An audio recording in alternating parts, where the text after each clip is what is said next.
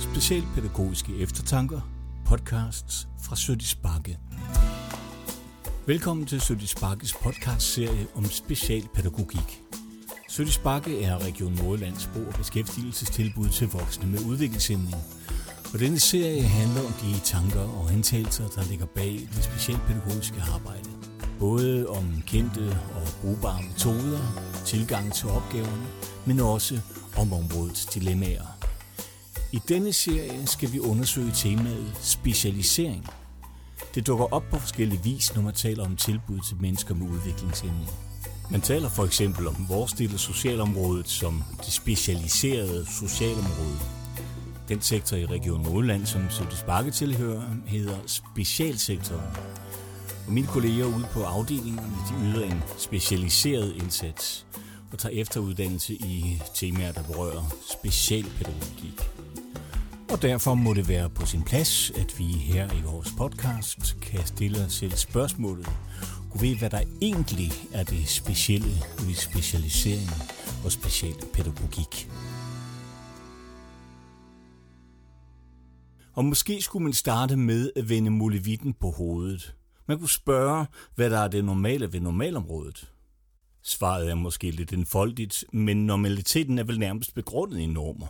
Og i denne sammenhæng normer for psykologisk udvikling og funktionsevne. Det er en rammeforståelse for vuggestue, børnehave og skole.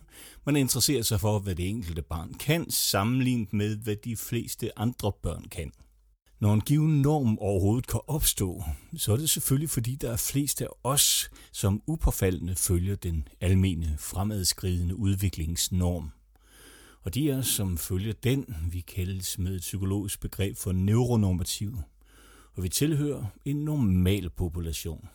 Trods vores temperamentsforskelle, køn og opvækstvilkår, så ligner flertallet af mennesker hinanden på mange parametre. Og derfor er der mange forhold, vi kan tage for givet. Vi kan formulere konkrete forventninger og krav til hinanden. Men alligevel langt de fleste af de forventninger og krav, vi stiller til hinanden, dem stiller vi uden at formulere dem. Faktisk uden at tænke noget videre over det. Og vi tilpasser os sørme også, som oftest, og helt umærkeligt, de eksplicite og skjulte forventninger, som vi møder, uden at sætte ord på det, eller uden at tænke videre over det. Vi kontakter ikke nogen, som slår blikket ned. Vi spiser ikke videre af sidemandens tallerken, når vores egen mad er sluppet op. Vi sætter os ikke på skødet af en attraktiv person uden forudgående invitation. Og dette er et praktisk arrangement. Vores hjerne er en påholdende administrator, som ikke bruger flere ressourcer end højst nødvendigt. Så der er en god energiøkonomi i at tage ting for givet, så vi ikke hele tiden skal stoppe op og tænke os om. Specialisering derimod handler i høj grad om det, som vi ikke kan tage for givet. Vi kan ikke som den naturligste ting i verden tage for givet, at der er en gnidningsfri pasform mellem omverdenens forventninger og personens forudsætninger. Langt de fleste tilfælde af udadreagerende adfærd inden for specialområdet handler om, at personalets krav og forventninger til personen har været for store, for små, for skæve eller simpelthen for meningsløse, smertefulde eller forkerte. Det er et forhold, som neuropsykologen Bo Heilskov Elven i snart mange år har gjort opmærksom på. Og lige så praktisk og økonomisk det kan være at tage ting for givet, når vi i det daglige går rundt imellem hinanden, lige så fatalt kan denne åndelige dogenskab være, hvis den udfolder sig i specialpædagogisk arbejde. Vi kalder det nødvendigheden af at tilbage med adfærd.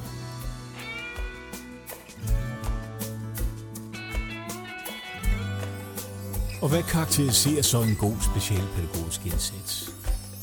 Ja, vi kan trække fire forudsætninger frem, som ser ud til at være, om ikke udtømmende, så i hvert fald vigtige i forhold til en vellykket specialiseret indsats. Den første forudsætning er, at vi som personale løbende må forsøge at forstå ikke blot de funktionsnedsættelser, der kan være i spil hos et menneske, men hele hans livsvilkår. Måden, hvorpå tilværelsen giver mening eller meningsløshed for ham. Hans glæder, hans sorger, hans håb og hans drømme. Hele perspektivet. Den anden forudsætning er, at vi som personale skal arbejde læringsdrevet. Det vil sige arbejde i en cyklus mellem analyser, antagelser, undersøgelse, indsats og evaluering af det, vi gør, så vi kan fortsætte med det, der går godt, og holde op med at gøre det, der ikke er så godt.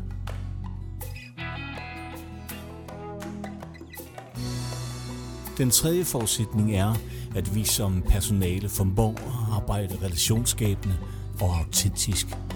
At vi tør bringe os selv i spil, at vi tør gøre os betydningsfulde over for andre, og at vi magter både at have opmærksomhed på, hvordan vores egen adfærd påvirker andre, og den adfærd, som vi ser foran os.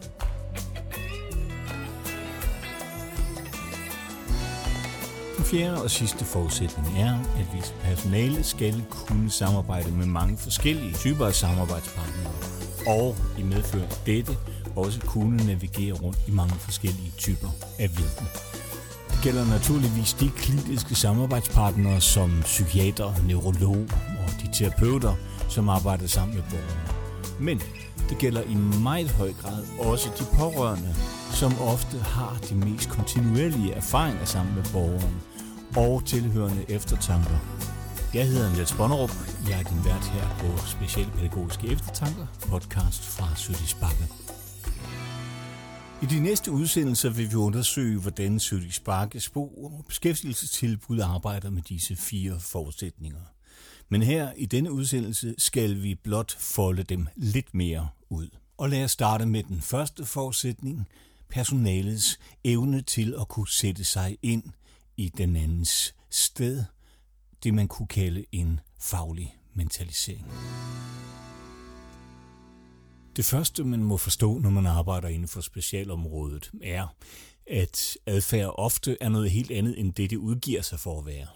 Noget helt andet end det, man ville tage for givet i normalpopulationen. Som konsulent møder jeg nogle gange normalitetens stemme, når jeg spørger ind til en persons adfærd. Jamen, Karoline prøver grænser af, siger den. Måske, siger jeg. Men jeg tror, Karoline prøver at fortælle dig, at du er utydelig, og at du ikke ved, hvad hun skal. Eller, Karoline vil have opmærksomhed, siger normalitetens stemme. Jo, måske, siger jeg. Jeg tror faktisk, hun har brug for din opmærksomhed, for at hun kan komme til at berolige sig selv eller komme videre i programmet. Karoline er udspekuleret og manipulerer med vikarerne, siger normalitetens stemme. Næppe, siger jeg, hun har brug for at vide, om de har styr på situationen, og om de kender deres opgave. Ja, Karoline hører kun, hvad hun vil høre, siger normalitetens stemme. Måske, siger jeg, jeg tror, hun hører udmærket, men hun reagerer ikke på krav og situationer, som hun ikke kan overskue. Og det er så der, du kommer ind i billedet og motiverer hende, gør tingene konkrete for hende, eller går direkte ind og samarbejder med hende omkring det. For pointen er, at hvis jeg skal være brugbar for Karoline, så bliver jeg nødt til at sætte mig ud over min umiddelbare fortolkning af det, der sker, og de almindelige moralske opstød, der under tiden følger med. Jeg bliver nødt til at se på hendes adfærd som udtryk for, hvordan hun får mening i tingene, hvordan hun håndterer situationer, som kan være ubehagelige for hende, og hvordan jeg kan støtte hende på en måde, så hendes funktionsnedsættelser står mindst muligt i vejen for det, hun egentlig vil. Og vi kan selvfølgelig spørge hende, hvad det er, hun vil. Vi spørge hende, hvordan verden giver mening, eller hvordan den holder op med det, men nogle gange bliver vi nødt til at supplere det svar, vi får med viden, som vi henter andre steder. Det kan være psykologi, neuropsykologi, medicin, psykiatri og andre relevante vidensområder. Og jo mere gennemgribende funktionsnedsættelsen er, jo mere har vi brug for viden, og mange slags viden, som vi kan støtte os til. Man kunne kalde denne proces for en faglig mentalisering. Mentalisering er i almindelighed evnen til at aflæse andre og sætte sig ind i andres perspektiv og kigge på sig selv udefra. Det er en evne, som grundsættes i de første leveår, som for alvor udvikler sig fra 4-5 års alderen. De fleste af os udvikler vores mentaliseringsevne igennem hele livet.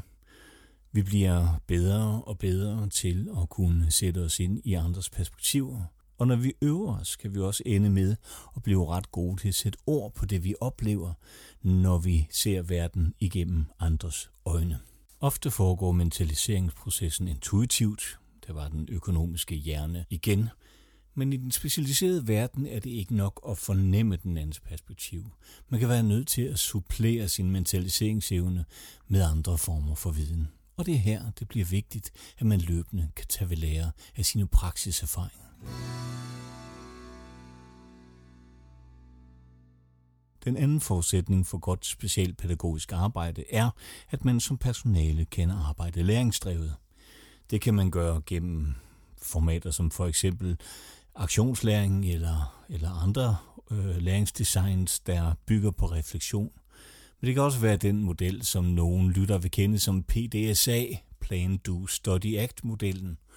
Og Region Nordjylland har i samarbejde med journaliseringssystemet Bosted indbygget netop denne model i den daglige dokumentation. Her kan man så som personale arbejde med mål, delmål, indikatorer osv. Dybest set er progressionen i læringsdrevet arbejde enkelt. Altså den indsats, der viser sig at være berigende, meningsfuld, målopfyldende eller trivselsgenererende for personen, den bliver man ved med. Og det kan give anledning til nogle mere grundlæggende antagelser om, hvorfor netop denne indsats ser ud til at matche personen godt, og om man kunne få mere ud af det ved at sprede principperne til andre typer af indsatser.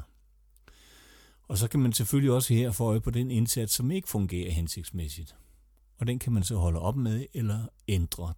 Den læringsdrevne tilgang kan måske på afstand tage sig ud som et merkantilt, produktionsoptimerende regime, og det er det måske også, men ikke kun. Det er i høj grad nødvendigt gjort af det individuelle udgangspunkt, at støttebehovet knytter sig til personen, ikke til diagnosen eller navnet på funktionsnedsættelsen – Anne og Lotte kan have den samme type funktionsnedsættelse, men de har immer væk unikke støttebehov, og personalet må udvikle støtten sammen med dem på en omsorgsfuld, undersøgende og vidensgenererende måde. Den tredje forudsætning for en vellykket specialisering er, at personalet arbejder relationsskabende og autentisk. Dette kunne maligt fylde en podcastserie i sig selv, og det kommer det måske også til en gang. Vigtigheden af det relationelle og det autentiske er anerkendt i de fleste pædagogiske miljøer, men det får en særlig drejning i det specialpædagogiske. Dels fordi vi jo arbejder så intimt, som vi gør i personens liv. Vores arbejdsplads er jo den andens hjem. Men det bliver også intenst, fordi selve relationen mellem et menneske med udviklingshæmning og et favoritpersonale kan være en enorm drivkraft. Så stor, at man nogle gange kan tage ordet kærlighed i sin mund. Med relationsskabende menes, at man som personale har mod til overhovedet at involvere sig i den, man skal samarbejde med. At holde af den anden og gøre sig betydningsfuld for den anden. Det er på sæt og vis banalt og en stor fordring til det personale, som arbejder i dette regi. Det er fint at have tillid til sin tandlæge, som man ser to gange om året, men tandlægen behøver ikke nødvendigvis at være relationsskabende, selvom det måske ikke er en dårlig egenskab at have for en tandlæge. Men når man arbejder i specialpædagogisk regi, så kan din evne til at være noget særligt for personen være afgørende for, at du lykkes med de støtteopgaver, som du har. Hvis du har en god relation til Adam eller Eva, er det nogle gange nok at være ved siden af dem, når de skal fastholde opmærksomheden på den måltid, navigere i rengøringsrutiner eller udholde at stå kø i brusen. Og det er det, relationer kan. De kan give en oplevelsen af at være sikker, at være i kærlige hænder, at være engageret i den verden, man er i, og at være betydningsfuld. Ganske som vi fortalte i den sidste podcast-serie om Gentle Teaching. Men at være relationsskabende handler ikke nødvendigvis om at være varmblodig eller øsel med kærtegn i enhver situation. Det kan det gøre for nogen, men ikke nødvendigvis for alle. Andre har måske snarere brug for en afdæmpet og neutral tilgang – det handler om, at du kan være den, personen har brug for, på den måde, som afstemt til ham eller hende. Med autentisk menes her at være sig selv bevidst, hvilket betyder så meget som at være opmærksom på, hvordan man selv har det og hvordan man påvirker andre. Det handler ikke om ureflekteret at blotlægge og demonstrere sit emotionelle værlige, sådan som det måske gjorde i gammeldags gestaltterapi. Snarere handler det her om at kunne være og være nærværende i dette emotionelle værlige, og være opmærksom på, hvilke følelser, hvilke stimuli man skaber, når man er sammen med personen. Det handler for eksempel om, hvorvidt man bevæger sig hurtigt eller langsomt. Om man flyver ind ad døren og banker på, når man alligevel er halvt inde, eller man skynder sig langsomt og lytter godt efter, hvad der sker inde i lejligheden, når man er banket på døren. Om ens stemme er rolig eller presset. Og det er faktisk et af de sværeste professionelle krav at håndtere. Denne dobbelte opmærksomhed, som man dels skal have på sig selv, og dels på den, man er sammen med. Det kan være ekstremt mentalt udtrættende, og især i situationer, som notorisk kan være konfliktoptrappende. Den sidste forudsætning for specialisering er, at man må kunne færdes nogenlunde hjemmevendt i de videnstyper, som er relevante for forståelsen af personen, og dermed blive en god samarbejdspartner. Ikke blot for de nærmere kolleger, men også for de specialister, der kommer udefra, herunder faktisk borgerens pårørende. Hvis du for eksempel står over for en ældre kvinde, som pludselig mister færdigheder, bobler over i hyperaktivitet, eller begynder at blive udadreagerende, så er det ikke nødvendigvis hensigtsmæssigt ensidigt at fremture et socialpædagogisk spor. Her kunne det for eksempel være vigtigt at få fat i noget sundhedspersonale, som kunne tjekke for urinvejsinfektioner eller B12-vitaminmangel, som nogle gange sætter sådan nogle spor. Man kunne revurdere hendes udviklingsbeskrivelse, for at se, om det er et globalt færdighedstab, der er i gang, eller om der er specifikke funktioner, som ser ud til at blive kompromitteret. Måske kunne man tale med de pårørende, om personen har mistet nogen eller noget inden for de sidste par år. Og måske ville en psykolog kunne bidrage med noget meningsfuldt til hende. Man kunne kigge tilbage i personens livshistorie og undersøge, om en musikterapeut måske kunne gælde noget livsmod tilbage. Når et af de mennesker, vi samarbejder med, får det svært, så er der sjældent kun én grund dertil. Der er ofte en håndfuld faktorer, som skubber på, og som det kræver en tværfaglig udredning og få styr på. Og derfor er det helt afgørende, at du kan samarbejde med andre specialister. At du kan tale med på deres sprog, at du har en viden om, hvordan at du bedst muligt kan understøtte deres arbejde. Almindeligvis, når vi er til undersøgelse eller behandling, så foregår koordineringen af behandlingen typisk mellem os, der skal undersøges, og behandleren eller undersøgeren.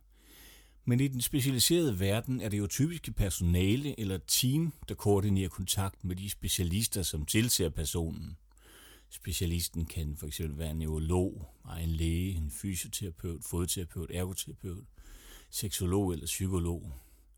Og hvis personen har en dom, kan man lægge et antal myndighedspersoner oven i dette i forvejen i galleri af professionelle, som har opgaver, der er relateret til personen. Der kan med andre ord være rigtig, rigtig mange ender at holde styr på. Men ikke nok med det. Man må også være i stand til at kunne være den bedst mulige betingelse for den specialist. En neurolog kan for eksempel have brug for nogle konkrete beskrivelser, nogle videoeksempler eller lignende for at kunne få sin faglighed i spil. En læge eller en sygeplejerske kan have brug for systematiske observationer eller dokumentation for væskeindtag eller søvn. En ergoterapeut kan have brug for at få sensorelaterede observationer eller et schema over motoriske aktiviteter i løbet af hverdagen. Med andre ord, specialpædagogik kræver et stærkt personkendskab, arbejdsmetoder, som skaber viden, stærke sociale og personlige kompetencer, samt et flere for tværfagligt samarbejde. I de næste programmer dykker vi ned i praksis og undersøger, hvordan disse fire forudsætninger ser ud. Vi skal møde medarbejdere fra tre Sparkes tilbud. Det er tilbud for autismespektrumforstyrrelser. det er tilbud for komplekse udviklingsforstyrrelser og endelig tilbud for udviklingshæmning og psykiatri. Du har lyttet til Specialpædagogiske Eftertanker, podcast fra Sødis Bakke. Nina Beyer Jørgensen har redigeret, og jeg, Niels Bonnerup, var din vært.